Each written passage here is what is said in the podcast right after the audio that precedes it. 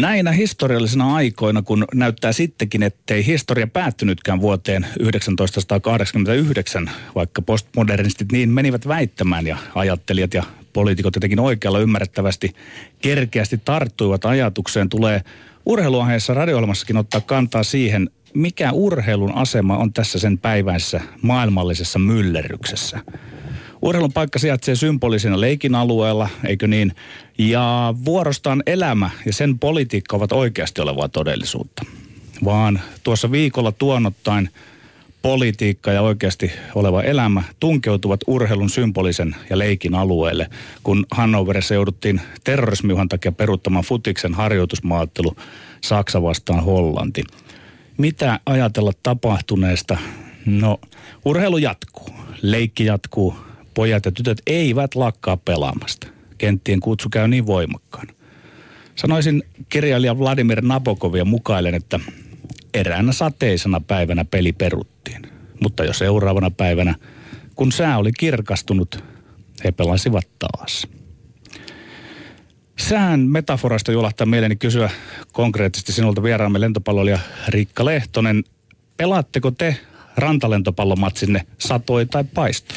Kyllä me pelataan. Että periaatteessa semmoinen sääntö on, että jos ukkostaa, niin silloin pelit perutaan kautta siirretään. Mutta tota, mieleen tulee tämän kauden viimeinen peli Turkissa Argentiinaa vastaan, jonka itse asiassa hävittiin, niin vettä tuli niin paljon kuin voi taivaalta tulla. Ja, ja tota, se oli kyllä aikamoinen kokemus, että peli muuttuu ihan totaalisesti, kun ei oikein näe, kun tulee pisaroita silmiin, kun katsoo ylöspäin. Ja Ja tota, samoin meidän vahvuusfysiikka siinä hieman kyllä sitten kärsi, että et ei pääse ihan samalla tavalla sitä palloa takomaan. Niin, niin tota, yritin itse asiassa vielä keskeyttää sen pelin eräpallotilanteessa, kun Salama löi, mutta se oli niin kaukana ja ei vaikuttanut ja tota, ei mennyt läpi. Pelattiin loppuun. Ää, tästä rantalentopallosta, eli oikeammin kai beachvolleysta puhuta, volleystä, miten se nyt sitten halutaankaan sanoa. Varmaan saatetaan käyttää molempia termejä ja jutellaan lisää Riikka Lehtosen kanssa myöhemmin. Ähm, Petteri sanoi tuossa, että urheilu jatkuu, leikki jatkuu, vaikka mitä maailmalla tapahtuu. Sekin oli kiinnostava tilanne itse asiassa, että kun tämä Pariisin tragedia oli viime perjantai-iltana äh, käynnistymässä, niin, niin tota... aika erikoista oli seurata myöskin sitä, sitä tota Ranskan ja, ja Saksan välistä harjoitusmaaottelua, jota pelattiin, jo, joka, jossa tosiaan ottelu myöskin, ottelun annettiin jatkua ja, ja siellä oli Saksan maajoukkue muun muassa viettänyt yön öö, Stade de France-stadionilla kokonaan, eikä, eikä lähtenyt sieltä minnekään. Mutta öö, viholliskuvia, monenlaisia viholliskuvia ja urheiluunkin. Tästä tällaisena kepeänä aasinsiltana siltana erilaisista viholliskuvista urheiluunkin kuuluvat rakkaat viholliset, erilaiset viholliset meille suomalaisille. En tiedä, onko, onko, voiko terrorismissa. Nyt, nyt mä ajoin itteni sellaiseen pussiin. Mun on pakko sanoa, että rakkaista vihollisista ei ehkä puhuta niin kuin yhteiskunnan puolella, kun puhutaan terrorismista. Mutta urheilun puolella voidaan onneksi puhua rakkaista vihollisista. Meille suomalaisille rakkaampaa tuskin on kuin länsinaapurimme Ruotsi, jonka selviytymisestä jalkapallon E M-kisoihin tällä viikolla Zlatan Ibrahimovicin upealla maalilla saatiin, saatiin nauttia. Ja minä itse ainakin riemuitsin niistä täysin rinnoin ja siitä, siitä Ruotsin suorituksesta. No, tämän kunniaksi halusin lukea tässä pieniä otteita Tuomas Kyrön uusi urheilukirja teoksesta, jossa kirjailija kirjoittaa näin. Ruotsi on Tanskaakin hämmästyttävämpi palloilumaa. Käsipallo, jääpallo, jääkiekko, jalkapallo, mestaruuksia, olympiamitaleja, palkintosijoja, toistuvia arvokisapaikkoja. Jalkapallon M M-hopea vuonna tuhatyhdeksänsataaviisikymmentäkahdeksan omissa kotikisoissa on jotain yhtä epäuskottavaa kuin vuoden tuhatyhdeksänsataakuusikymmentäyhdeksän kuulento. Hyvin todennäköinen tapahtuma, mutta ihan varma siitä ei kuitenkaan voi olla. Ihastuin ruotsalaiseen jalkapalloon lopullisesti vuoden tuhatyhdeksänsataayhdeksänkymmentäneljä M M-kisoissa. Katselin öisiä pelejä ylioppilaskirjoitusten jälkeisessä tietämättömyydessä elämän suunnasta ja tarkoituksesta, mutta M M-kisojen ajan tarkoitusta oli olemassa. Oli täysin suotavaa valvoa myöhään ja nukkua pitkään, että jaksaa taas valvoa myöhään. yhdeksänkymmentäneljä pullea poskinen kärkimies Tomas Brolin kikkaili ja syötteli rastatukkaisen Henrik Larssonin kanssa viihdyttävästi, sympaattisesti ja hyvillä tehoilla. Thomas Ravelli intoili maalivahtina ja Klaas Ingesson nousi muita korkeammalle pääpelitilanteessa. Ruotsi päätyi M M-pronssille. Tuon suorituksen jälkeen uskoin myös tuhatyhdeksänsataaviisikymmentäkahdeksan hopeamitaliin. Mutta lopulliseksi Ruotsin tarina jalkapallossa tulee vasta siinä vaiheessa, kun maan merkittävämmäksi pelaajaksi kasvaa aliarvioitu, itsensä uskova, sosiaalidemokratian periaatteista ja monarkian tapakulttuurista vähät välittävät Zlatan. Jätän sukunimen väliin, koska kovimmat tunnetaan pelkällä etunimellä. Kissin Gene, keskustan Paavo ja Ruotsin Zlatan. Hieman alle kolmemetrinen hujoppi, jonka voimaa ja tasapainoa pituus ei lainkaan haittaa. Hän on tehnyt maaleja taekwondo-potkuilla, mikä on teko, johon edes eteläkorealaiset jalkapalloilijat eivät ole pystyneet. Zlatan kikkailee kuin pelejä ja tönii pelaajia tieltään kuin romuluinen skotti. Hän ei oikeastaan osaa puskea, mutta puskee pallon silti maaliin. Zlatan on peruskertomus, joka urheilussa ja maahanmuuttajissa toistuu. Yksi niistä, joiden kohdalla kenttä tai kehä voi olla ainoa erottava tekijä kadun ja vankilan välillä. Kentällä voi tehdä tekoja, jotka nostavat väheksytyn muualta muuttaneen häirikön kansakunnan tärkeimmäksi ihmiseksi. Samat ruotsidemokraatit, jotka vastustavat maahanmuuttoa ja monikulttuurisuutta, ovat täysin riippuvaisia Zlatanin heille tuottamasta tunteesta, jonka he saavat M M-karsintoja seuratessaan keltainen maajoukkueen fanipaita päällään. Paidan selässä voi lukea Svensson, mutta sen todellisen arvon tekee Ibrahimovic. Arvon kuuntelijat, tiedätte varmasti, mitä meidän paitojemme selässä lukee, sillä me olemme Lindgren ja Sihvonen. Ja nyt, jos saisin sieltä lennonjohdosta päävalmentaja tuottaja kortilta kellon käymään, ajattelin nimittäin väittää tässä vähän. Sopii. Mä väitän, että on upea asia, että liigassa saa taas nykyään tapella, niin kuin raavaat miehet tappelee ja ottaa mittaa toisistaan. Harva se ilta saa lukea, miten siellä ja siellä oli miesten haulla vastattu myöntävästi tanssiin kutsu. Tomtiosta ja Kimmo Ranniston liigakerran entisen huipputuomarin ja nykyisen erotuomarijohtajan Jyri Rönnin johdolla ne onnistuneet upeasti. Sampo Liusjärven kurinpitolaitos toimii. Typerän Tyrväisen töppöilystä tällätään tömäkkätuomia, mutta näyttävistä ja sinänsä keskimäärin vaarattomista tappelusta ei rokoteta. Yleisö tykkää, kun sattuu ja tapahtuu. Tomi, sunkin kannattamassa I F K on tietenkin kunnostautunut brändinsä, brändinsä mukaisesti näissä mieltä kiihottavissa poikapaineissa. Tappelut kuuluu jääkiekkoon. Väitteeni oli, että on upea asia, että liigassa saa taas tapella, mutta sen tueksi mä sanon, että mä itse nykyään inhoon tappelua jääkiekkoon. Mm-hmm. Ne ovat pois viidellä viitta vastaan syöttöketjuista ja vaikka viipelähdöistä. Mutta pointti onkin tässä eri. Pointti on se, että jääkiekkoperhe uskaltaa vihdoin olla oma itsensä, eikä se kysele ja vilkuille kukkahatusetien ja tätien, närkästyjien ja vaikkapa eduskunnan suuntaan. Että hei, saadaanko me pelata tätä lajia niin kuin tätä lajia pitää pelata? Vai semmoista. Väität, että on upeaa, että saa tapella, mutta samaan henke, hengenvetoon sanot, että oikeastaan inhoa tappeluita. Tiedätkö, miltä tämä Petteri kuulostaa? Se no. kuulostaa vähän siltä, kun sä haluaisit sekä pitää kukkahattusi, että syödä sen.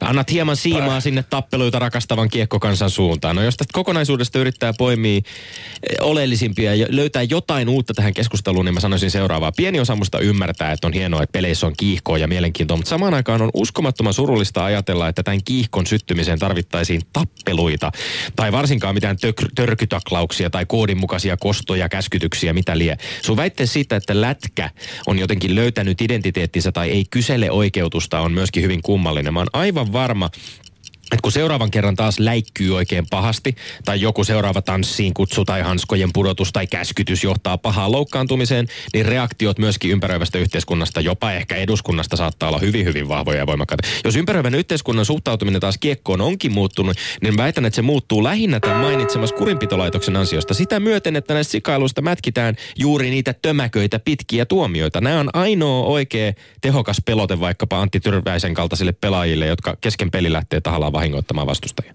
Tommi, sä olit nyt tällä kertaa seurannut aika hyvin mun puhetta, että mm-hmm. sä, sä et ole niinku ihan kaukalon ulkopuolella tällä ihan hetkellä. Osa sinusta, osa sinusta ymm, jopa ymmärsi tätä, mutta mm. sitä pointtia mä vielä haluaisin alleviivata, että, että suomalainen jääkiekkoilu joutui tuossa tuonnottain muutaman kymmenen vuoden aikana väärille vesille, kun se ei uskaltanut olla sitä, mitä jääkiekko on. Mä vertaan vaikkapa Ruotsiin ja Venäjään. Siellä on Jatku, ei siellä ole näitä nokkapokkia vältelty. Niitä tulee, jos on tullakseen. Ne ei ole itseistarkoituksellisia. Mutta, mutta se on vaan niin, että kun ne kuuluu jääkiekkoon, niin ei meidän tarvitse ulospäin jääkiekkoperheen esittää mitään, että tässä ollaan niinku puhtaisempia pulmusia, mitä ollaankaan. Jokaisen urheilulajin pitää saada olla niin kuin se on. Miksi sen pitäisi saada olla niin kuin se on, jos siihen lajiin ainoana pallopelinä sisältyy tällaista niin kuin täysin käsittämätöntä paljain hanskoja, paljain, Eli sä et sitten ymmärräkään, äsken sä olit vähän ymmärtävinä sen, mutta nyt, nyt se on niin kuin käsittämätöntä. Mä olin ymmärtävinäni sitä sun puheessa, että on hyvä, että on kiihkoa ja peliin kuuluu myös fyysisyyttä. Mä en Joo. hyväksy sitä, että se fyysisyys tulee esimerkiksi nyrkkitappelujen kautta, joka on mun mielestä täysin käsittämätöntä. Sitä ei ilmene missään muussa pallolajissa. Ei, no sen takia, että se on jääkiekon erikoisuus ja siis se suola on juuri siitä, että se, siinä on tämä sisäinen mä... koodi, sisäinen kurinpitolaitos, missä pelaajat no, keskenään sä... pitävät huolta toinen toisistaan. Sä väität, että jääkiekko on jotenkin löytänyt oman identiteettinsä, että se ei saa olla sitä, mitä se on. Siihen, se on palannut siihen, se, niin. mitä se, mutta eikö jääkiekkoperheen keskuudessakin ole aivan valtavasti eriäviä näkemyksiä siitä, kuuluvatko vaikkapa tappelut jääkiekkoon vai ei? Totta kai on. Suhosen Ape, vanha käskyttäjä on nykyään niin, onko niin nyt sitten jääkiekko löytänyt, miten sä vastaisit Suhosen Apelle sitten tässä kysymyksessä? Niin, mä vastaan siihen sillä lailla, että näitä eriäviä mielipiteitä pitää uskaltaa ja saa esittää. Ja nyt on tullut semmoista ilmaa tähän, että me saadaan sanoa, että tappelut kuuluu jääkiekkoon. Jos Jossain vaiheessa se mm. sotkettiin ja niinku pidettiin siellä piilossa. No jos tätä asia. tappelua lähtee purkamaan, tai lähtee purkamaan sitten sun monesti mainitsemaan koodia, niin Joo. sitähän usein oikeutetaan sillä, että jääkiekko, jääkiekkoon kuuluu se, että hoidetaan tätä omaa vähän niin kuin epävirallista kurinpitoa kyllä. sen virallisen kurinpidon ohella. Olenko ymmärtänyt kyllä, oikein? Kyllä, no miksi, mistä me tiedetään, onko tällä epävirallisella kurinpidolla yhtään mitään ehkäisevää vaikutusta? Sitä oikeutetaan sillä, mutta onko sillä mitään todellista vaikutusta? No kun, kun tuossa Riikan paikalla istui Sami Helenius, niin hänhän oli sitä mieltä, että hänen mielestään... Nyt me nähdään nyrkkitappeluita tuota... ja me nähdään myöskin päähän kohdistuvia taklauksia ja me nähdään T P S-maalivahdin Teemu Lassilan käsittämätöntä sikailua, jossa niinku huitastaa maalivahdin mailalla poskipäähän. Eihän, eihän tämä niinku tunnu mitenkään. Sä sanot samaan aikaan, että me ollaan palattu siihen hyvään old time hockeyin, jossa kyllä, niinku kyllä. tappeluita näkyy ja silti näitä sikailuja on koko ajan. Joo, mutta tämä sisäinen koodi ja kurinpidolaitos ei ole vielä Ai, se riittävästi puuttunut. Se kestää totta kai, että kun tämä palaa nyt jääkiekko juurilleen Suomessa. Odotetaan, miten syvälle niihin juuriin sitten päästään. Mennään eteenpäin. Minä väitän, että kohu Jukka Ikäläisen valinnasta Hans Backen apuvalmentajaksi huuhkajiin, eli jalkapallomaajoukkueeseen, on saanut vähän mitta, suhteettomat mittasuhteet. Esimerkiksi Urheilulehden puolella Leppälahti et al. olivat taas sensaatiomaisesti uutisoineet Ikäläisen valinnan Backen valmennustiimissä muhivaksi fiaskoksi, mutta mä väitän tätä koko tuohuntaa nyt turhaksi, kuohuntaa turhaksi ja ennenaikaiseksi. Hans Backen omien kommenttien perusteella mies on voinut valita aivan vapaasti haluamansa ja Palloliiton budjettiraameihin mahtuneen toisen suomalaisen päävalmentajan pestissäkin pärjänne Markku Kanervan rinnalle ja tämä toinen suomalainen on nyt sitten Ikäläinen. Jos vaihtoehtona oli esimerkiksi kielitaidon, mutta ei missään nimessä valmennuksen kokemuksen perusteella, valmennuskokemuksen perusteella Jonathan Johansson, niin eiköhän vähän taukoa aktiivivalmennuksesta pitänyt Ikäläinenkin ole Johanssonia pienempi riski. Ylipäänsä tämä futismedian tapa hämmästellä toisen apuvalmentajan pestiin päätynyttä miestä tuntuu liioitellulta, koska paljon oleellisempaa olisi vaikkapa keskittyä tässä Hans Backen tiimissä kahteen ruotsalaiseen jäseneen, scoutti Thomas Lythin ja videoanalyytikko John Walliin. Ja voisin vaikkapa viitata tässä suomifutis piste comin kommenttiin valinnoissa, valinnoista, jossa ja- Jaakko Käyhky kirjoittaa, että John Wall kolmekymmentäneljä ei sano kenellekään vielä mitään, mutta eipä sanonut edellinenkään huuhkajien videoanalyytikko sellaista, kun ei koskaan varsinaisesti täysipäiväisesti huuh- huuhkajilla ole ollut. Tomi Lempo soitko, mä en paljon ymmärrä futiksesta, niin mä vähän konsultoin tästä silloin jo tuoreeltaan johtavan suomalaista futistoimittaja Timo Härkä Innasta. Innanen veisteli kieliposkessa isonensa Martti Huuhaan hengessä veret seisauttoon vertauksia, jota kuulemma saa täällä käyttää. Mm-hmm. Ikäläisen valinta on sama kuulema, jos Kalervo Kummola olisi valinnut Marjamäen Laten valmennustiimiin Sakari Pietilän. Eli tässä luokassa liikutaan nyt, jos on härkää uskominen ja miksei olisi. On yleisessä tiedossa, että Ikäläinen on puheenjohtaja Alajan hyvä ystävä, melkeinpä saunakaveri, jolle piti saada Palloliitosta töitä. Tämä ei kerro hyvää toisaalta päävalmentaja Hans Backesta. Markku Kanervan valinta valmennustiimi oli perusteltu juttu, mutta ei käy urheilun talonpoikaisjärkeeni mitenkään se, että minkä lisäarvon se Ikäläinen tuo mukana. Mitä tämä kertoo Backesta, joka on selvästi suostunut Alajan tähän välistävetoon? No se kertoo, että Backe on niitä vanhan liiton coacheja, joka ei pyri rakentamaan semmoista täydellisen harmonista valmennustiimiä, vaan sinne mukaan näköjään sitten mahtuu turisteja. Ikäläinenhän on ihan julkinen. Oikeasti täräyttänyt, että se joku tieteellinen lähestymiskulma ei toimi jalkapallossa. No miksi sitten eikö se ole ristiriidassa, että sinne on otettu kuitenkin tämmöinen videoanalyytikko? Hän varmaan mukaan pääsee oppimaan tästä tieteellisestä lähestymistavasta ei, tai videoiden analysoinnista. Ei, ei, analysoinnista. Huukajat on paikka oppia, Tommi. Ei se välttämättä ole paikka ei oppia, mutta ei, ei Hans, mut jos Hans Backe on itse todennut, sanoitko että... Sanoitko sä, että, että tämä... heti, nyt, nyt täytyy keskeyttää. Sanoitko sä, että sä voi oppia siellä? Nämä julkisuuteen annetut lausunnot siitä, että mikä on tieteellistä valmennusta tai mikä ei. Se saattaa ihan hyvin olla, että totuus siitä, mitä Ikäläinen itse asiassa ajattelee, ei pidä paikkaansa. Ei, ei, siis mun, mun mielestä kyseen, kyseenalaista ei nyt ole se, että mikä, jos sinne puhutaan jostain toisesta apuvalmentajasta, niin. niin että jos tästä nyt kuohutaan ja kohutaan. Kyllä mä oon ihan varma siitä, että Hans Backe on itse halunnut ja koonnut sellaisen tiimin, jonka hän on halunnut ympärilleen. Jossain jossa kummasta jäsenet on muljahtanut mieleen jos, nimi Ikäläinen, joka jostain sattumoisin nyt sattuu olemaan. Niin, joka tuota, hänelle on tuttu siis jo entuudestaan Ruotsin vuosilta, siis, ja, joka, joka varmasti myöskin siis kielitaidon puolesta pystyy tässä toimimaan vaan ihan hyvänä niin kuin, välipalikkana pelaajien ja, ja Backen välillä. Mutta siis ei, ei, ei tässä niin kuin mun mielestä siis totta kai Ikäläinen on Backille entuudestaan tuttu ja jollain tasolla varmasti luottamus heidän välillään on. Että hän tähän tiimiin soveltuu, hän tähän tiimiin kuuluu. Tommi, sulla se oli ehkä tommoinen niin kuin, jos ei freudilainen, niin Lindgreniläinen lipsahdus, kun tuota muljahti, että hän menee harjoittelemaan Ikäläinen sinne. Ja sitten sanoitko sä myös vielä, että, tota, että Ikäläinen on pienempi riski kuin Johansson. Siis, eli on kuitenkin riski, niinkö? Tu- Jos mä kuulin oikein, niin sanoit, että se on pienempi Mä luulen, riski. Että tässä on jouduttu riski. aika paljon tasapainoilemaan, tasapainoilemaan sen välillä, että minkälaisia resursseja on ollut ylipäänsä tämän tiimin kokoamiseen käyttää. Ja siinä tilanteessa varmasti on niin kuin pyritty löytämään A, valinnat, jotka Hans Backe allekirjoittaa kaikkein selkeimmin päävalmentajana. Joo. Ja sen, siinä kohtaa mun mielestä kuohuminen siitä, että mikä nyt yhden apuvalmentajan valinta on, onko hän nyt kartalla tai jotenkin riittävästi tehtäviensä tasalla, on vähän kyseenalaista. Siellä on ei toinenkin apuvalmentaja Markku Kanerva, joo, siellä on kaksi kyse- muuta jäsentä tässä tiimissä, siellä on maalivahtivalmentaja Antti Niemi. Kyllä tämä tiimi pitää olla sellainen, että Hans Backe allekirjoittaa sen. No varmaan allekirjoittaa, kun se, se on pantu allekirjoittamaan. Se, että nostetaan kysymyksiä siitä, että onko, onko, niin kuin pestataanko tyyppejä, jotka on alajan saunakavereita, se on kyllä ihan aiheellista keskustelua ja musta sitä sopiikin käydä. No niin. Niki Lauda sitä, Mika Häkkinen tätä, Mika Salo tota. äf yksi on kummallinen maailma. Asiantuntijana häärii entiset kuskit. Mä väitän, että nämä entiset kuskit on suorastaan valeasiantuntijoita. Mitään lisäarvoa ei tuo äf yksi-maailma. Häkkinen saattaa sanoa Kimi Räikkösestä näin. Kimin tilanne näyttää varsin negatiiviselta osittain myös siksi, koska hänen tallikaversa Sebastian Vettel ajaa lähes koko ajan erittäin hyvin. Jokainen tilanne on kuitenkin erilainen, enkä halua lähteä mollaamaan Kimiä. Hei, mitä tuosta nyt sai selvää? Mitä kieltä ja nolla puhetta autourheilusta? Ja mediat suorin palvi julkaisee tommosia lausuntoja. Vettel onneksi kommentoi puolestaan sitä Niki Laudaa näin. Niki ei ole se, johon voi parhaiten luottaa, sanotaan näin. Hän muuttaa mieltään varsin nopeasti. Joskus hänen puheessaan on järkeä, joskus niissä ei ole mitään järkeä. Tomi, mihin me tarvitsemme näitä entisiä autokuskeja kommentoimaan sitä, kun niillä autolla ajetaan sitä ympyrää? Ehkä on niin, että urheilufanit kuuntelette lajista kuin lajista mieluummin jonkun vanhan staran nonsenseä kuin ammattipuhetta. Mun omat silmät ja korvat aukesi silloin, kun Suomessa Ossi Oikarainen, mekaanikko, alkoi kommentoida formuloita. Ei hän ole mikään entinen kuski. Oikariselle terveisiä vaan, hyvää ja asiantuntevaa kommentoimista. Mutta Petteri, Petteri, minkä ihmeen takia sä niputat yhteen joukon entisiä kuskeja, kun he olisivat yksi ja sama ihminen? Ei Lauda, ole Häkkinen, ole Salo.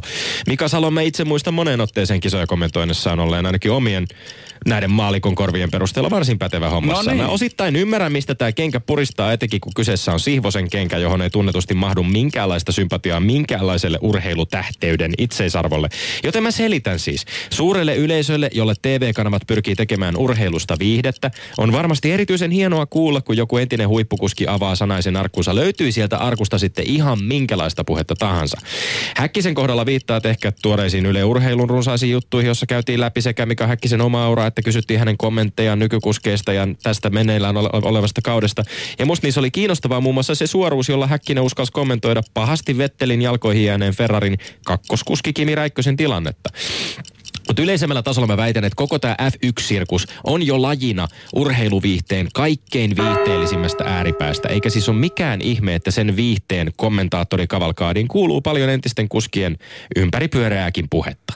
Eikä kyse silloin ole siitä, mitä me fanit, niin kuin taas yritit sivaltaa, haluamme, vaan mitä viihdeyhtiöt olettaa kansan syvien rivien haluavan kuulla. No sähän nyt, nyt sä Tommi sait taas jälleen. Nyt mä sä alkanut kuuntelemaan mua huomattavasti niin tarkemmin mitä ennen. Nimittäin sä sait siitä ajatuksesta kiinni, että, että se on se, sieltä sulla tuli ymmärrä. Se sana viihde, niin. viihde, niin, kyllä. viihde, kyllä. uudestaan uudestaan. Kyllä. Se, ja te nämä fanit, te fanit haluatte me, älä nyt, älä katsoa kunnosta me viihdettä. Sä ymmärrät, sä ymmärrät. Teitä ei niin kiinnosta niin kuin se sanotaan autourheilun pelikirja, vaan... vaan viihdettä, sitä. Ei, sitä. vaan. Mutta si- toihan on kamalinta ja kovinta kritiikkiä. Enhän minä pystynyt noin kovin Häkkistä ja tota, Petteri Sihvonen, Petteri, Petteri Sinähän kritisoit, että ne on pelkkiä hi- siihen tota, viihde... höpöpuhujia ja viihdepuhujia. Saanko sanoa jotain? Anna siihen viihdepalettiin kuuluu sekä sitä taktista, analyyttistä puhetta, sitä, joka, jossa ymmärretään sitä, miten nämä koneet, nämä autot toimii, minkälainen ajotaktiikka on hyvä. Siihen kuuluu myöskin paljon ympäripyöreämpää puhetta. Jos olisi pelkästään tätä tekniikkaa ja taktiikkaa, josta su- kansan syvät rivit eivät suoraan sanottuna ymmärrä riittävästi, niin silloin se viihteenä, sen viihteen arvo laskisi. Ymmärrätkö, että siihen viihteeseen, jota urheilusta tehdään, pitää kuulua monenlaisia elementtejä. Ja entiset kuskit, joita ihmiset rakastaa, joiden tekemisiä he tykkäävät edelleenkin seurata. Mika Häkkinen saadaan ääneen, niin kyllähän kaikki suomalaiset innostuvat siinä vaiheessa. Meidän vanha mestarimme on äänessä. Tommi, etkö ollenkaan ymmärrä tätä? Tommi, nyt, nyt sulla on niinku terävämpi tulokulma tähän asiaan. Sinä ironisoit aika hienosti nyt. Tämä riittää mulle. Mä jätän tämän nyt sitten tota, arvioitavaksi. Katsellaan. Yle Puheessa Lindgren ja Sihvonen. H- huomasitko muuten, kuinka tuolta tuomarin pallilta kuului semmoista pientä naurua tuossa äsken? Kyllä. No niin, Riikka Lehtonen, siellä sä seisot korkealla verkon yläpuolella päätuomarin. Ole hyvä, kolmen kohdan väittelymme tuomarointi on nyt sun käsissäsi. Kun tässä nyt puhuttiin, että onko mä päätuomari vai verkkotuomari, niin tässä äsken olisi kyllä vähän verkkotuomaria tarttettu, kun meinattiin mennä jo aika lähelle. Mutta otetaan nyt sitten tämä päätuomarin rooli kuitenkin. Elikkä tota, jääkiekon tappeluista, joka oli ensimmäinen aihe, niin tota, siinä, siinä oli tota, ö, hyviä argumentointeja Tommilla, että siinä kiihkossa ei tarvitse näitä tappeluita, josta mä oon niinku samaa mieltä, että, että toki niinku se on vähän se jääkiekon, onko se se identiteetti vai eikö se ole se identiteetti, se tappelu, että kyllähän se ensiasia pitäisi olla se itse jääkiekko, eikä se tappelu, joten tota, mä en nyt ihan saanut selvää, niin kuin, että Petteri, mitä mieltä sä olit tässä, kun niin kuin Tommikin sanoi, että, että eka sä olit, olit sitä mieltä, mutta sit sä olitkin toista mieltä, että mikä se sun kanta loppuviimein oli, mutta sun kanssa mä oon samaa mieltä siitä, että pitää olla oma itsensä, että siitä tuli niin kuin plussaa, että, että mut ei sitä nyt silti saa, saa niin kuin avokädellä vetää, vetää niin kuin ihan miten sattuu. Ei, sa, ei saa lentopallomailalla lyödä niinkään. Mielellään ei, eikä sillä jääkiekkomailallakaan.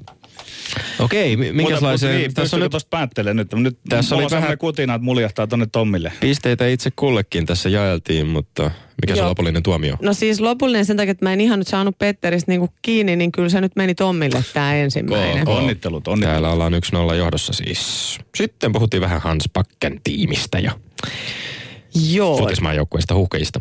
No siinä oli sitten just tämä, että no opitaanko maajoukkueessa vai eikö opita, että tota, et eihän se tietenkään ole lähtökohtaisesti paikka, mihin lähdetään oppimaan, että sinne on valittu ne parhaat, mutta kyllähän sielläkin opitaan, että, että väkisinkin ja, ja mennään eteenpäin. Ö, alajan saunakavereita vai ei saunakavereita. Niin tota, ja sitten tästä, mikä mulle tuli, että, että tota, tavallaan että Ikäläinen pienempi riski, niin sitten toisaalta se on, niinku, se on sitten taas miinusta, koska välillä pitää ottaa riskejä, että pärjää. Niin tota, tämä oli nyt hyvin kyllä haastava, mutta, mutta mä antaisin tästä kyllä nyt Petterille pisteen. Jes, yksi yksi. Tämä oli hyvä sivallus kyllä tämä, tämä oppimishomma, vaikka toki, toki puhutaan, Jukka Ikäläisenkin kohdalla puhutaan hyvin, hyvin rutinoituneesta valmentajasta, jolla on maajoukkueestakin kokemusta aikoinaan monien kymmenien ottelun verran. Mutta yksi yksi tilanteessa jännittävästi siirrymme viimeiseen aiheeseen, joka käsitteli sitten... formuloiden maailmaa. No tavallaan tässä mä oon sitten taas vähän niin kuin puolueen, kun mä mietin, kun toi Yle aina soittelee välillä, pitäisi mä kommentoimaan lentopalloa, lentopalloa että tota, osaankohan mä siellä itse asiassa yhtään mitään sanoa, että mut on vaan pyydetty sinne, kun mä oon ex-lentopalloilija. Mutta tota, mm, onhan se, että, että myöskin tässä sitten Häkkinen ja, no varsinkin nyt Häkkinen on, on niin kuin sit kerrankin ollaan vähän niin kuin suomalaisten puolella, kun me yleensä tykätään hirveästi haukkua ja Ja tota, niin ehkä siellä sitten piilossa myös niin kuin pidetään Kimin, Kimin puolia ajoittain.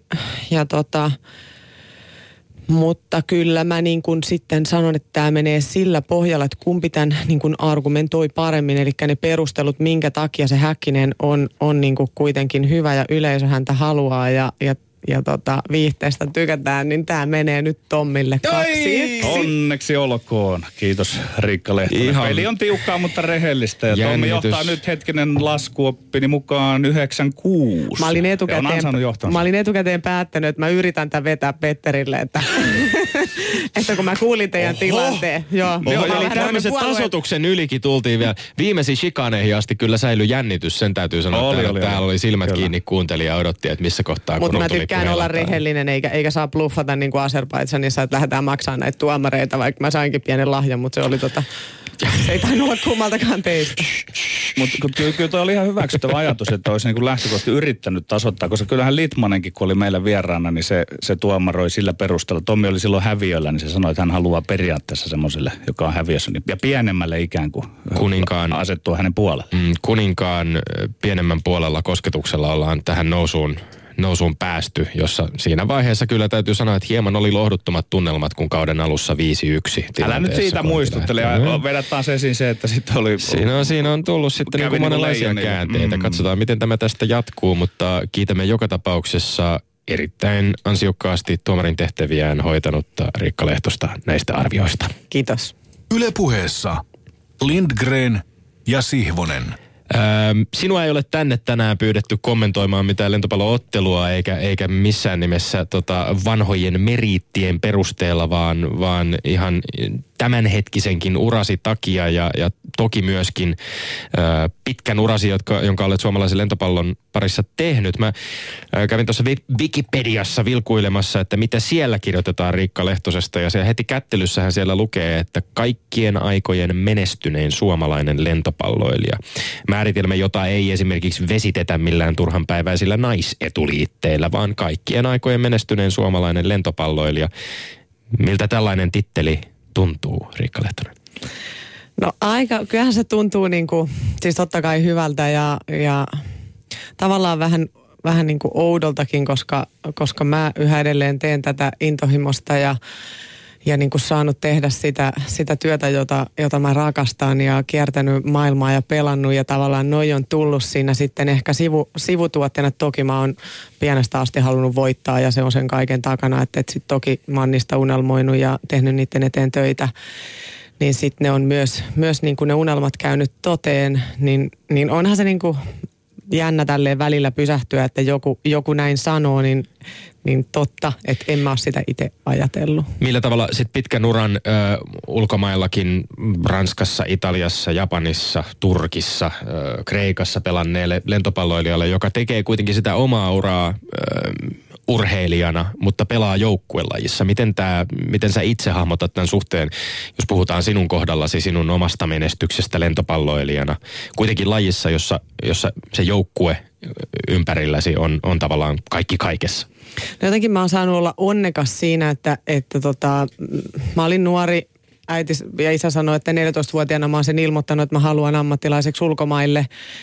Ja jotenkin, koska siis Suomessa sitä ei pystynyt ammattilaisena tekemään, ja se oli mulle, mulle niin kuin selkeä juttu, mutta se, että mä oon jotenkin sit saanut olla onnekas, että mä oon saanut, saanut tehdä sitä unelmaa ja tavoitella niitä mun omia omia niin kuin haaveita niin korkealle kuin mahdollista, että tavallaan niin kuin Suomessa rajat tuli vastaan ja, ja niin kuin sit koko ajan hakenut sitä pidemmälle ja pidemmälle. Toki siellä on monia vaikeita, vaikeita valintoja ja, ja niin kuin, että mitä tehdä missäkin tilanteessa, mutta, mutta saanut niin kuin mennä kohti sitä ja saan yhä edelleen tehdä sitä tänä päivänä ja, ja tota, niin kuin, että, että mä en olisi pystynyt tekemään sitä Suomessa, niin ehkä, ehkä tämä... Tomi livautti tuossa sen tämmöisen niin kuin nais- ja miesnäkökulman, ja mä haluaisin nyt, että asemoidaan vähän lentopalloa. Mä poistan tätä sillä, että mun silmään, ja tämä on tietysti amatöörisilmä, esimerkiksi naisten jalkapallo ei ole ihan niin lähellä miesten jalkapalloa, kun sitten taas otan toisen esimerkiksi tennis näyttäisi, että se, sen ollaan, niin kuin, se näyttää hyvin samalle, että on, ei ole niin suuri merkitys, pelaako siellä mies vai nainen. Miten, miten sen lentopallon sijoittaisit tähän, että kuinka lähellä tota naisten lentopallo on tasollisesti miesten lentopallo? No kyllä kun huipulle mennään, niin tavallaan aika lähellä, mutta ero tulee siinä, että miehet on vielä sitten fyysisempiä, eli pallorallit on lyhempiä, eli se on periaatteessa... Varsinkin lentopallossa niin, niin pitkälti vastaanotto, passi ja hyökkäys, ja se kuolee siihen, koska voimaa ja korkeutta on vaan niin paljon. Eikös Mut, tenniksessä on myös vähän no, sama juttu, vois, että niin, niin pidemmät pallo niinku... tavallaan on, on niin kuin lajin etu. Se, se, se mm. miellyttää tämmöisen amatöörikatsojan silmää. Mm. Joo. Kyllä, no, eli, eli siinä niin. Mielessä se on tavallaan etu myöskin nais, naislentopalloilulla ehkä, että sitä, se fyysisyys ei ole ihan niin äärimmilleen. Niin, että se on sitten toisaalta, että mitä katsojat, katsojat tykkää, että monesti ne sanoo, että just naisten lentopallo on sen takia kiva katsoa, kun se, se elää se pallo pitempään ja ne pallorallit on pidempiä. Mikä nyt sitten on niin kuin sitä, sitä, että mistä katsoja, katsoja niin kuin tykkää. Niin, mä voin kuvitella, että lentopalloilun Petteri Sihvonen, joka on tämmöinen lajiniilo, niin tykkää, tykkäisi sitten kuitenkin niistä lyhyistä miesten palloista ja niin edelleen. Niin. Niin, kun nyt jäätiin oikeastaan tähän, että mistä katsojat tykkää ja sä toit myöskin tätä mies-naisasetelmaa, niin, niin tota, pitää ehkä myöskin kysyä. Lentopallossahan on jonkun verran kyllä myöskin kohuttu vuosien varrella siitä, että minkälaiset vaikkapa naislentopalloilijoiden peliasut ovat. Siihen kohdistuu aika, aika voimakkaasti myöskin tällaista ehkä niin kuin kaupallisista intresseistä tai jollain tavalla jopa seksistisestä näkökulmasta niin kuin vähän, vähän ikävääkin näkökulmaa, ikävääkin katsetta. Öö, Millä tavalla tämä sukupuolinäkökulma sinulle nimenomaan niin kuin lentopalloilijana näyttäytyy tai se semmoinen katseen kohteena oleminen? Onko, tuleeko mieleen semmoisia niin kuin vaiva, vaivaannuttavia tilanteita tai jotenkin vaikeita tilanteita? No itse asiassa ei, että mä oon siellä lähtökohtaisesti siitä, että, että mä oon siellä pelaamassa ja mä nautin siitä pelaamisesta ja, ja mä en kyllä, se on tosi harvoin, että mä mietin sitä, että miltä mä näytän. Totta kai mä tykkään, että mä laitan no, a, hiukset niin, että, että ne ei tule silmille ja, ja niin kuin vähän meikkaan, meikkaan, koska mä tykkään myös näyttää niin sanotusti hyvälle, mutta en mä niinku mieti sitä, että miltä mä näytän ja mitä katsojat, katsojat siitä ajattelee. Ja, ja sitten taas, jos katsoja jostain syystä valikoituu katsoa naisten lentopalloa tai beachvolleita sen takia, että meillä on pienet asut, niin, niin hyvä. Sitten sit se on niinku sen katsojan etu, että se, että pystytään niinku pelaamaan sitten isollakin skaalalla, että osa tykkää katsoa sitä huippu-urheiluna, osa tykkää katsoa sitä lajin puolesta ja vähän sampameininkiä ja sitten osa sitä, että, että siellä on naiset pienissä, pienissä pukeissa, niin mulle oikeastaan sille ei ole mitään väliä, että et, minkä takia niinku, musta on kiva, että on faneja ja, ja se, että ne, ne on siellä tukena ja, ja tota, on tässä meidän meiningissä mukana ja, ja mä teen sitä, koska, koska se on kivaa ja mä haluan voittaa. Niin jos mä näytän täältä äh, vähän tota, verkon yli, vilautan sinun omaa Twitter-tiliäsi, jossa tämä iso kansikuva, joka tässä on, jossa dyykkaat pallon perään äh, suoraan sanottuna pikku pikku pikineissä ja vähän niin kuin pyllyn aamalle rävähtäen tuossa ruudulla, niin, niin tota, tästä ei varsinaisesti välity sellainen kuva, että sinua häiritsisi tai vaivaannuttaisi se, että, että myöskin ehkä, ehkä tällainen tietty katseen kohteena oleminen tai, tai jopa niin kuin semmoinen seksikkyys tai muu, joka ehkä huippu-urheilussa voi olla niin kuin sekä miesten että naisten lajien kohdalla se, että yksi peruste sille, että minkä takia ihmiset tykkää urheilua seurata. No mua ei se kyllä niin kuin suoraan sanottuna, niin se ei häiritse millään lailla ja just jotenkin nais- ja, nais- ja miesurheilu on mulle muutenkin Hyvin, hyvin jotenkin sama, sama asia. Et siellä urheillaan ihan samoista, samoista tota, lähtökohdista, että ne on vaan kahdessa eri sarjassa, naiset naisten, naiset naisten sarjassa ja miehet miesten sarjassa ja siellä, siellä mittelöidään siitä, että kuka on niin kuin parempi. Tämä on tosi mielenkiintoinen tämä keskustelu siitä, että mitä on olla sen katseen kohteena. Mä tein toissa kesänä semmoista kesäsarjaa täällä Yle Puheella. Mulla oli Manuela Bosko, aitojuoksija oli vieraana ja tota Manuela todisti siitä, että saattoi joskus olla sitten semmoisia hetkiä ja vaiheita uralla, että kun oli vaikka tullut muutama lisäkilo, niin se, hän koki, että hän on niin kuin norsu, joka sinne menee. Niin on, onko tämmöistä vaaraa sitten kuitenkin, että, että se saattaa tämmöiseen niin kuin vähän niin kuin ulkourheilulliseen ajatteluun luiskahtaa se oma mieli, jos nyt ei ole ihan siinä viimeisen päälle tikissä olevassa kunnossa? Ainut milloin on totta kai niin kuin mullakin niitä vaihteluja on ollut, ehkä sanotaanko, että, että hyvin vähän. Mutta niinku raskain hetki oli se, kun mä tulin kaksituhattakolmetoista viimeiseltä lentopallokaudelta ja mulla operoitiin molemmat polvet. Ja tota, sen jälkeen mä en ollut fyysisesti siinä kunnossa, missä mä oon ollut koko elämäni. Mutta se oli lähinnä niinku jotenkin, että mä en pystynyt fyysisesti tekemään sitä samaa suoritusta ja sitä samaa suoritustasoa. Niin mä koin siitä niinku valtavaa häpeätä ja noloutta ja niinku, että se kestää tosi kauan, että pääsen takaisin siihen kuntoon. Ja mua niinku hävetti se itse suoritus, ei niinkään se, että et miltä mä näytän, vaan, vaan mä häpäsin silloin niin kuin sitä omaa suoritusta, että en mä ole näin huono. Ymmärrätkö ollenkaan sitä kritiikkiä kuitenkaan, mikä jos nyt ajatellaan vielä tätä sukupuolinäkökulmaa, niin kyllähän esimerkiksi tapa, jolla, jolla kuvia näytetään vaikkapa yleisurheilusta, kun tehdään reportaasi, jolla media ehkä käsittelee naisia ja miesurheilijoita, niin siinä on aika suuria eroja kuitenkin, että ehkä tämmöinen tietty objektifiointi, esineellä, jopa esineellistäminen, niin, niin kohdistuu useammin naisurheilijoihin kuin miesurheilijoihin. No ymmärrän niin kuin täysin, ja sitten se, että se on naisille hyvin niin kuin henkilökohtainen asia, että heidän, heidän niin kuin siitä, siitä kropasta puhutaan ja just nämä lisäkilot tulee ja, ja niin kuin sen takia just siellä lehdissä ja muualla niin ei saiskaan olla sen ulkonäön takia, että missit on siellä ulkonäön takia ja kyllä, niillä on oma sarjansa. Meillä oli muuten yhdessä turnauksessa kerran palkittiin Miss Tournament, joka oli kyllä, en olisi kyllä välttämättä sitä halunnut ja myös tätä itse tyttöä se vähän hävetti, että eihän, että kyllä nyt kaikki haluaa mieluummin olla M V P kuin, kuin, niin kuin se.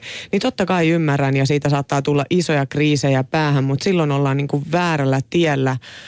Että et ensisijainen on se, että et miten ollaan, ollaan parhaita. No sitten jos nyt mietitään yleisurheilijoita, ö, kuinka paljon, kun ollaan huipulla, kuinka paljon treenataan, niin ne kropat vaan on kunnossa. Silloin kun sä oot huippu-urheilija, niin kyllähän sun kuuluu tehdä semmoinen työmäärä, että et periaatteessa kuuluu ja syödä oikein, nukkua oikein, niin, niin silloin sen kropan myös kuuluu näyttää huippu-urheilijalta. Yle Puheessa Lindgren ja Sihvonen. Puhuit hieman tuossa noista ö, loukkaantumisista. Öm, tässä on, mä lainaan pientä pätkää Helsingin Sanomien artikkelista, jossa, jossa tota, kirjoitettiin näin. kaksisataayhdeksänkymmentäkaksi päivää. Niin pitkään Riikka Lehtonen joutui olemaan koskematta lentopalloon, kun polvi- ja kyynärpäävammat panivat uran katkolle kevättalvella kaksituhattakolmetoista. Tilanne oli Suomen menestyneimmälle naislentopalloilijalle poikkeuksellinen. Aloitin lajin kahdeksanvuotiaana ja sen jälkeen olin pitänyt korkeintaan viikon tauon. Mietin tosissani, jatkanko lentopalloa, vaihdanko beachvolleihin vai lopetanko kokonaan, totesit tuolloin Hesarin haastattelussa. Kerrotko ensin vielä vähän tästä kuvatusta vammakierteestä? Tämä on ilmeisesti siis hyvin, kun lentopalloa katsoo ja katsoo niitä valtavia hyppyjä, sitä fyysisyyttä, mikä siihen liittyy ja, ja pitkät ihmiset, vahvat ihmiset tulevat alas myöskin niin kuin korkealta ja kovaa. Se on varmaan aika vammaherkkä laji. No myös siinä mä oon saanut olla aika onnekas, että mä olin siis neljätoista vuotta ulkomailla ammattilaisena ja hyvin, hyvin vähäinen määrä pelejä jäänyt siinä aikana väliin, että et joo, on, on molemmat polvet tähystetty aikaisemmin, mutta tähystyksessä selviää just sattunut olemaan joku tauko ja, ja tota, niin kolmella viikolla on takaisin kentällä ja, tota, ja toinen tehtiin itse asiassa kesällä. Totta kai aina on jotain revähtymiä ja, ja jotain repeämiä ja tällaisia, mutta sitten sit oli niin, että tämä piitsiunelma on siis mulla ollut jo, jo pitkään ja, ja tota, piitsi on ollut, se on ollut oikeastaan harjoitusmuoto kesäsin. Se on, mä pysyn sillä tosi hyvässä kunnossa tulevaan kauteen, ja, ja tota, mutta siinä on joku, että mä oon halunnut myös testata siinä niin kuin mun omia rajoja ja sitten siellä tulee se maajoukkuaspekti, että, että tota... Että, sori mä vähän poikkeen tässä. Ei, ei mitään. Täs, tässähän viitattiin nimenomaan tähän, että niin. Pohdintaan siitä, että et niin. Siirtyminen beachvolleyn puolelle. Joo, niin tota, äh, ja nyt katkesi sitä ajatuskin vielä samalla, kun meni höpöttään tähän päälle. Mutta siis beachvolleyssa niin kiinnostanut se maajoukkue, että et tavallaan Suomen maajoukkue on ollut mun aikana semmoisessa asemassa, että, että se ei ole kuitenkaan pärjännyt, että me ollaan siellä, siellä voitettu Ruotsia. Jääkiekossa on hyvä juttu voittaa Ruotsi, mutta lentopallossa niin kuin tavallaan, että ne on kovemmat maat on tuolla muualla, niin, niin tota, tavallaan se, että mä haluaisin sitä menestystä myös maajoukkuepaidassa, ja tämä oli yksi syy, tai yksi iso syy, minkä takia, minkä takia sitten vaihdoin loppuviimein lajia, mutta siis mä olin lähdössä tähän niin sanotusti, onko se viimeinen kausi tai toisiksi viimeinen kausi, ja, ja tota, mä menin Italiaan. Ja mulla oli kesällä semmoinen ihan, ihan pienen pieni haaveri ta- tapahtui kyynärpäähän, joka sitten johti siihen, että se jouduttiin operoimaan siellä Kreemassa Italiassa marraskuussa. Ja sitten mä menin liian aikaisin kentälle, koska, koska tota, joukkue halusi ja tietenkin itse halusi ja, ja tota, ei pidetty sen tarpeeksi taukoa ja siihen jäi reikä. Sitten mä tulin tota... Meidän joukkue meni konkurssiin jouluna. Sitten mä tuun sieltä Suomeen ja se kyynärpää oli niin kuin semmoinen, semmoinen tuplasti ton käsivarren kokoinen. Ja, ja tota, mä pelasin sitten kuitenkin mun kasvattaja seura L P Kangasalan kanssa niin Suomen Cupin finaali. He soitti, että tuutko pelaa, ja no totta kai se kiinnosti neljäntoista vuoden tauon jälkeen ja mennä siihen seuraan, mistä mä oon joskus lähtenyt, ja he on siinä aikana kohonnut niin kuin Tota, Suomen Cupin finaaliin, ja vastassa oli L P Viesti, joka itse asiassa hekin soitti mulle, että tuutko pelaan, mutta tota, L P, ja he oli voittanut jo vuosia Suomen niin kuin kuitenkin ykkös, ykkösjoukkojen, mutta teki vähän mieli sitä, sitä niin kuin sitten LPn, LPn väreissä horjuttaa ehkä viestin, viestin asemaa, ja onnistuttiin voittamaan Suomen Cupin kultaa. No sit mä olin menossa öö, siitä kyynärpäästä, oltiin jo sovittu leikkaus, kunnes sitten Azerbaidžan soitti ja kysyi, että tuutko pelaan mestareiden liigaa, ja loppukaudeksi sitten neljäksi kuukaudeksi pelaan sinne. No sitten mä soitan lääkärille ja mä sanon, että voiko mä lähteä. Öm, hän sanoi, että, että tota, no se on aika iso se kyynärpää, että, että tota, voit sä koittaa, mutta en mä tiedä, että, että pystyt se kauan oleen. Antoi viiden kuukauden antibiootit mukaan, ja niin mä sitten lähdin, lähdin reissuun ja söin antibioottia, ja kyynärpäässä oli reikä ja sitä. Tämä kuulostaa ihan käsittämättömältä Riikka Lehtonen suoraan sanottuna. Mutta mä en voi kertoa koko tarinaa, koska meidän aika ei riitä. Mutta tota, ja tää on lyhennetty, niin sitten sit mä siis itse putsasin sitä kaksi kertaa päivässä ja lääkäri aina joka ilta, ja näin mentiin sitten kolme kuukautta, kunnes sitten polviin, polviin rupesi käsittämättömän paljon sattua, ja sitten kerran sattui niin, että et tota, et sitten mä enää pystynyt tekemään. Sitten mä menin kuviin, ja no sitten siellä niinku mikä sen aiheutti, niin, niin se kierrukka, että siinä on jotain, mutta sitten sieltä löytyy luukuolio. Ja tota, no sitten sitä lähdettiin, että ei mitään, saman tien kotiin, ja no nehän ei maksa enää mitään. Mä kuvautin sen toisen polvenkin sitten itse, ja lennot Suomeen itse ja kamat Suomeen maksoin itse, ja niin kuin kaikki se seura tavallaan niin kuin käänsi selkänsä siinä hetkessä, että tämä on sit sitä, kun sua ei enää haluta. Ja tota, sitten mulla oli edessä oikeastaan tämä, mistä, mistä äsken luit ton pätkän, ja, ja mm, itse mietin, että, että totta kai palaan lähtökohtaisesti, mutta silloin kävi sit mielessä, että ei vitsi, että mä en vaan niin kuin halunnut myöntää oikeastaan sitä, että onko se lentispiitsi vai ei mitään. Että et, et ne siinä kun pyöri mielessä, mutta sitten ulospäin mä annoin vaan, että ei mitään, että hoidetaan polvekuntoon ja, ja, ja sitten niin kuin piitsi tai lentis, mutta sitten se niin kuin muokkautui, että okei, että tästä lähtee piitsi. Että sitten ei ollut, niin kuin, jos haluaa tehdä Rio-projektin, niin lentopallolle ei ole enää aikaa, ja se oli projekti, jonka mä halusin nähdä. Ja tota, sitten vielä, vielä niin kuin iso kimmoke oli, oli kesällä tähän, kun mulla oli toinen polvi operoitu, ja sitten mä näen Tarun yhdessä skaapassa toisen tytön kanssa. Taru Lahden, Taru Lahti, joka, joka on mun pari tällä hetkellä. Niin tota, se, miten Taru käveli sinne kentälle, niin se tuli silleen, että tämä on mun paikka ja tämä on mun alue. Ja, ja niin kuin, että jos hän oli aikaisemmin vähän, vähän että no, miten mä tässä pärjään ja näin, niin sitten se oli niin kuin, että tämä on mun juttu. Ja sitten mä olin, että ei vitsi, että et, ja toi tuolla on mun juttu, että et mä haluan niin kuin ton kanssa, ton kanssa lähteä. Niin tämä on oikeastaan se tarina, mutta siinä vaiheessa oli leikattu vasta yksi polvi. Sitten siitä meni kolme kuukautta ja leikattiin toinen, koska siinä oli totaali varaus. Kielto oli ja, ja tota, sitten siinä tuli vielä tämmöinen yksi komplikaatio ja, ja tota, sitten tuli vielä seuraavana keväänä tuli mykoplasma. Meinasin masentua, en masentunut ja sitten mä vedin niinku periaatteessa ö, tammikuun puolesta välistä huhtikuun loppuun niin yhdet treenit alle sata kolmekymmentä sykkeellä, yhdet treenit päivässä ja sitten meillä alo, alkoi kiertue toukokuun alussa ja sitten se on kaksi kolme peliä päivässä, missä keskisyke on noin sata viisikymmentäviisi, niin voitte kuvitella, mikä se kunto oli. Käytät termejä lentis ja beach. Pureudutaan pikkusen niiden kahden lajin eroihin. Beachvolleyssähän pelataan kaksi vastaan kaksi, ja se on aika raju pelimuoto. Ää, jos jääkiekkoilussa halutaan tavallaan reenauttaa ja pistää äärimmilleen pojat, niin pelataan pienpeliä kaksi vastaan kaksi. Ää, kuvaile vähän, mitkä on ne oleellisimmat erot. Kuitenkin voisikaan kuitenkin sanoa, että samasta lajista, mutta vahvoista eri variaatioista siinä on kysymys. No itse asiassa hyvä vertaus, koska niin kuin sitä se, sitä se about on, että lentopallo on, on vähän enemmän roolitettua ja kentällä on kuusi plus sitten libero, joka vaihtaa, eli se seitsemäs. Ja tota, siellä on niin kuin selkeämmät roolit, että yksi, joka on ainut se passari, sitten siellä on kaksi keskitorjua, joka on aina keskellä siinä verkolla.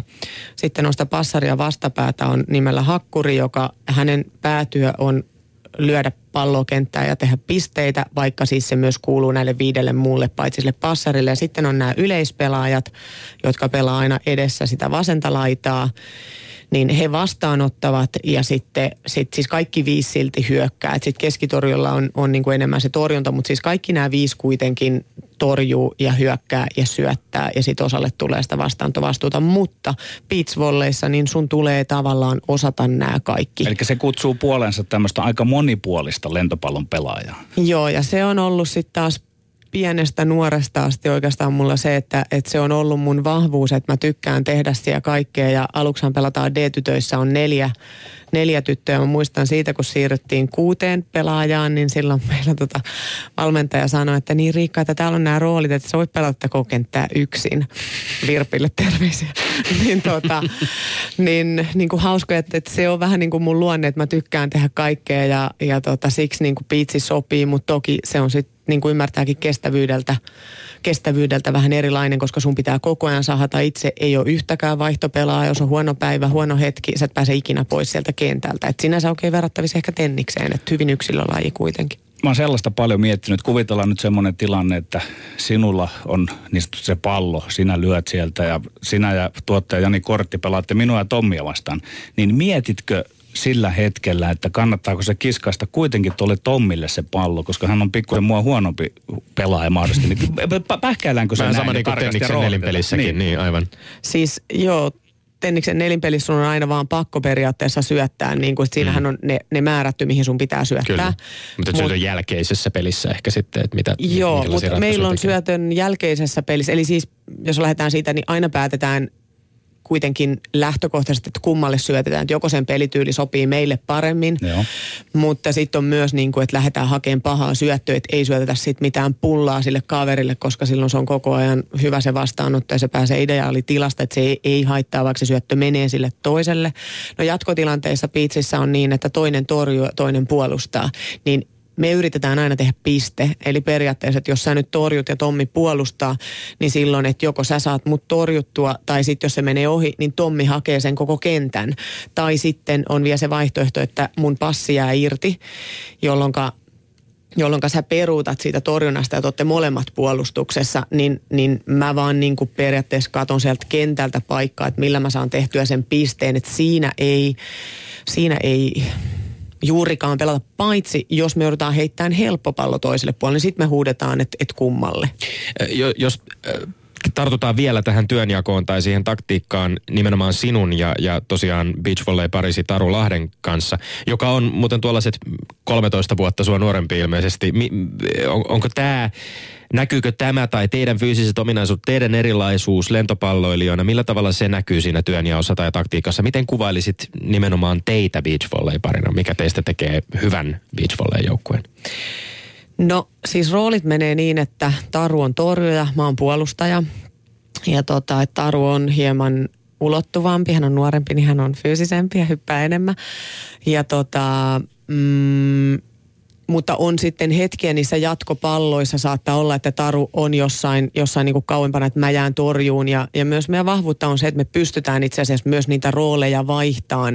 Että sanotaanko, että jos meillä olisi aikaa tässä kymmenen vuotta, niin me voitaisiin myös miettiä semmoista, että me pelattaisiin puoliksi. Mutta tota, meidän dynamiikkaa varmaan hyvin tuo juurikin se, että, että meillä on se ikäero, että, että mulla on tiettyä kokemusta, mutta okei se on lentopallon puolelta. Että sanotaan, että nyt mä oon saanut semmoisen kokemuksen viime kauden aikana, että tavallaan nyt mä tiedän, mitä on beachvolley ja mitä on kiertäminen ja joka viikko eri paikassa ja tiistaista lauantaihin sä pelaat huhtikuusta lokakuun loppuun joka peli on tärkeä, joka viikko on tärkeä, joka pallo on tärkeä, niin kuin se, ja sulle ei ole siinä ketään muuta. Se psyykkinen, psyykkinen niin kuin paine ja valmius, ja, ja se on ihan eri tasolla kuin lentopallossa. Että siellä kuitenkin pelataan yksi vai kaksi peliä viikkoon, ja, ja tuossa pelaat kaksi vai kolme peliä päivään tiistaista lauantaihin koko ajan. Niin periaatteessa nyt me tehdään peruskuntokausia, ja sitten tota, sit niin kuin siellä pelataan, mutta... Mutta vielä näihin vahvuuksiin, niin me ollaan fyysisesti kova pari. Toki just me ollaan pelattu vähemmän, me ollaan kierretty vähemmän, me ollaan molemmat lentopallotaustaisia, niin, niin tota, me ollaan saatu valtava määrä oppia nyt tämän kahden vuoden aikana, mitä, mitä ollaan pelattu. Ja sekin on hauska, että, että kolmekymmentäkuusivuotiaana, mitä mä oon nyt, niin... niin niin kuin oppia uutta ja oppia, että mä voin sanoa, että nyt mä oon niin kuin siinä tilassa, että nyt mä lähden, lähden ensi kauteen, että nyt mä tehdään peruskuntoa ja mä tiedän ihan tarkasti, mitä se multa vaatii se kausi ja se on tosi mielenkiintoista. Mielenkiintoista ja sitten vielä, että, mistä, mihin mä Tarussa ihastuin, on se voiton tahto. Että, että siinä me ollaan hyvin samanlaisia, että me halutaan, halutaan voittaa paljon ja sen takia me, me niin kuin tinkimättömästi treenataan, koska me halutaan olla koko ajan parempia ja, ja siitä, siitä mentaliteetistä mä tykkään paljon. Beachvolley Team Finlandin päävalmentaja Kai Liukkonen on sanonut, että naisissa beachvolley-kärki on, on, on nyt paljon lähempänä maailman huippua kuin lentopallossa. Ja samassa artikkelissa Hesarissa myöskin, missä mis tota todettiin, puhuttiin tästä Rio-projektista nimenomaan, kerrottiin, että sitä rahoittaa tämä tää tota, tää talli Lentopalloliitto, Suomen olympiakomitea. Siinä oli alle sata tuhatta euron budjetti. Ilmeisesti projektissa on myöskin sit sponsorirahaa sen lisäksi. Ja, ja te, te tähtäätte tosissanne siis vuoden kaksituhattakuusitoista Rion olympialaisiin. Osaatko avata vähän vähemmän lajiin perehtyneille sitä, että miten tämä Rion projekti nyt tällä hetkellä sitten etenee? Te ilmeisesti teidän otteet niin maailmankiertueella tulevalla kaudella lukuisissa eri tällaisissa major- ja grand slam, grand slam-turnauksissa niin vaikuttaa mahdollisuuksiin saavuttaa tämä olympiapaikka. Juurikin näin. Eli meidän piti lähteä se, että, että mulla oli ihan nollapinnat, sitten Tarulla oli jonkun verran pisteitä, koska hän kiersi kaksituhattakolmetoista, niin kaksituhattaneljätoista perustui siihen, että meidän täytyy kerätä pisteitä, että me ensinnäkin päästään tänne majoreihin, Grand Slamien karsintoihin, koska meidän pisteet ei riittänyt edes sinne. Eli sen takia kaksituhattaneljätoista meidän valmentaja teki erittäin järkevästi tämän, tämän suunnitelman, että me kierretään sitä Pohjois-Euroopan kiertoa, että me kierretään näitä alemman tason Euroopan Euroopan kisoja, mistä me saadaan niitä pisteitä, ja nyt me ollaan tehty sitten koko kausi kaksituhattaviisitoista, niin nimenomaan tämä World Tour, eli sitä maailmankiertuetta, niin siellä on kolmen tason turnauksia, Open, Grand Slam ja Major, tai Grand Slam ja Major on niin kuin ne parhaat, ja, ja Open on sitten siinä alemmalla, niin tota... Nimenomaan kaksitoista parhaan turnauksen pisteet lasketaan kaksituhattaviisitoista, ja se jatkuu kaksituhattakuusitoista kesäkuun kaksitoista päivään asti. Ja unelma elää. Ollaan tällä hetkellä siellä kaksikymmentä ja tota, ö, rankingista seitsemäntoista pääsee. Okei, aika lähellä. Eli kaksikymmentäneljä menee totaali, mutta siinä on niin kuin viisitoista itse asiassa rankingista, mutta nyt kun siellä on sisällä jo maailmanmestari Brasilia ja sitten tämä järjestäjämaa Brasilia, eli Brasilialla on jo kaksi paikkaa, ja ne on nyt molemmat brassit on myös siinä viisitoista rankingissa, niin sen takia se on nyt sitten seitsemäntoista. Sitten on tämmöinen maanosakarsinta Continental Cup, josta pääsee viisi. Ja siinä on itse asiassa sitten äh, viisi plus sitten, sitten sitä kautta menee vielä niin kuin ne parhaat kakkonen ja kolmonen lisäkarsinta, ja sieltä pääsee kaksi. Eli siitä tulee nyt sitten se kaksikymmentäneljä. Eli, eli meidän tie on joko tämä Grand Slam Major Openin, että sitä kautta kerätään pisteitä, että päästään siihen parhaaseen seitsemäntoista, tai sitten tämä Continental Cup, niin siellä me ollaan edetty, sitä ollaan pelattu jo kaksituhattakolmetoista, neljätoista, viisitoista, niin me ollaan edetty siihen finaalivaiheeseen, niin siellä olla kolmen parhaan joukossa, mestari menee suoraan, kakkonen ja kolmonen menee siihen maailmankarsintaan, ja sieltä pääsee vielä kaksi. Eli tämä on hyvin hankala. Monia reittejä on, ja, se, ja lentopalloilun puolellakin, niin se samaan törmätään itse asiassa, että nämä, nämä olympiakarsinnat ja valinnat, niin se on aika moni. Just näin, sitä ei pysty ihan kahdella sanalla selvittää, mutta näin se menee. Sanoit Riikka Lehtonen, että kerätti pisteitä ja sitähän se urheilun ydin on, mutta kun puhutaan huippu-urheilusta, niin aina väistämättä on myös puhuttava rahasta. Lyökö beachvolley millään lailla leiville? No jos mä olisin nyt järkevä, niin mä pelaisin lentopalloa. Että kyllä mä oon niin kuin, sieltä on yhä edelleen tullut, tuli silloinkin, kun kaikki ei tiennyt, että, että oli leikkausten alla. Ja yhä edelleen tarjotaan sopimuksia ja, ja managerin kanssa, kun ollaan jostain muista pelaajista yhteydessä, niin hän sitä aina, aina tarkastaa tilannetta ja sanonut, että, että jos, jos on niin, että haluat pelaamista jatkaa, niin soita sä mulle, että mitä hän tässä niin kun tietää, että, että projekti, projekti on tämä, niin, niin tota, mutta mä haluan selvittää mun unelman ja, ja tota, mä sain kuitenkin tehdä neljätoista vuotta, vuotta sitä ja mä oon selvittänyt omat rajani ja mä oon voittanut siellä oikeastaan kaikki, mitä siellä voi voittaa. Niin, niin tämä on niin kuin nyt, että ei, ei tätä voi oikeastaan mitata rahalla. Nyt mä, onneksi mä oon tehnyt sen, sen uran niin, että nyt mä pystyin myös mahdollistamaan tänne. Toki tuossa meni kaksi vuotta, kaksi vuotta niin kuin palatessa kuntoon ja, ja, ja nyt lähdetään nollasta uuteen lajiin. Että ei tässä tietenkään voi myöskään vaatia, kun mä oon tässä lajissa täys nolla. niin kuin toki nyt viime kauden näytöt, että nyt no ei ehkä enää täys nolla, se on vähän huono. mutta, tota, mutta lähdin asemasta niin kuin täys Mutta olit nolla. Pelannut kuitenkin beachvolleyta myöskin urasi varrella aikaisemmin, eikö niin? Joo, mutta hyvin vähän, että se nyt oli Suomessa. Okay. Ja oikeastaan no, poikien miesten kanssa mä treenasin aika paljon ja, ja tota, mut maailman turnauksissa käynyt hyvin ja. vähän, että se oli Suomen, Suomen tasolla oikeastaan. Niin, niin sitten jos palataan vielä tuohon, niin kyllähän sitten kun sä oot, oot huipulla ja voitat turnauksia, ja, ja tota, niin kyllähän sieltä, sieltä tienaa oikein hyvinkin. Että toki, toki se on tavoite ja se on sitten, sanotaanko, että se on sitten sivu, sivujuttu siinä, että, että tota, et ei me Tarunkaan niin välillä just tullut joku, joku Grand Slamin ysisiä, mistä, mistä on sitten sit me ollaan selkeä, että hei muuten, että tästä tuli niinku rahaa. Että rakkaudesta lajiin.